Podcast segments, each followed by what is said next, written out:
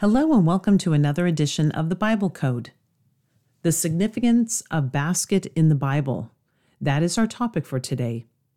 What does the basket represent, or better asked, who does the basket represent? The basket is yet another example in my quest to learn how many words, phrases, and scripture point to what appears to be a DNA code in the King James Bible. We have learned in the past that 23 represents death. You will find links in this study if you go to www.dnainthebible.com. You will find links for how 23 is represented of death, and you will also find a link how 23 represents life. Now, how exactly is that for those of you who are new to this study? 23 is associated with the first Adam. That is where death came from. But 23 is also of the second Adam, who is heavenly, who is also the Word of God. And we know in 1 Peter chapter 1, verse 23, that the seed is what we are born again by.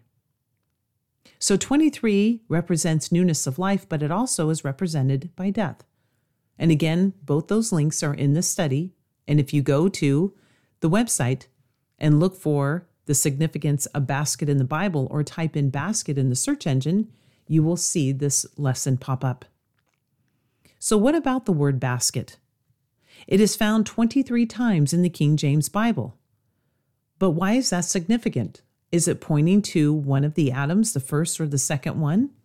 Well, that is our quest today. Let us turn to Deuteronomy chapter 26, verse 4. And the priest shall take the basket out of thy hand and set it down before the altar of the Lord thy God. This verse contains precisely 23 words. But exactly how is the basket used? And does it point to Jesus Christ?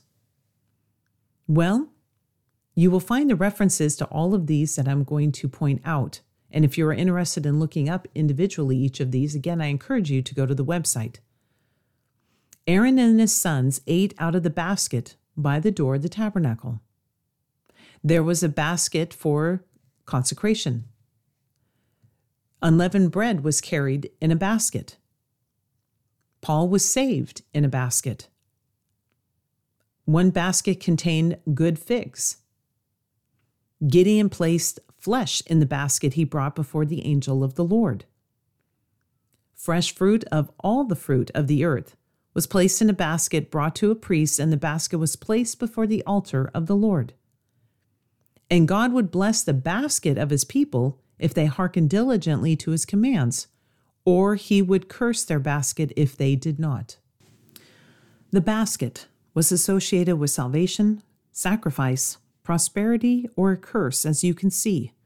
Jesus Christ saves us from the curse, and following in his ways and the word saves us and makes our spiritual walk prosperous. He is also our final sacrifice and our salvation. Is it any wonder we find this simple word basket 23 times in the King James Bible? Yet another example of how orderly and divine our Bible truly is.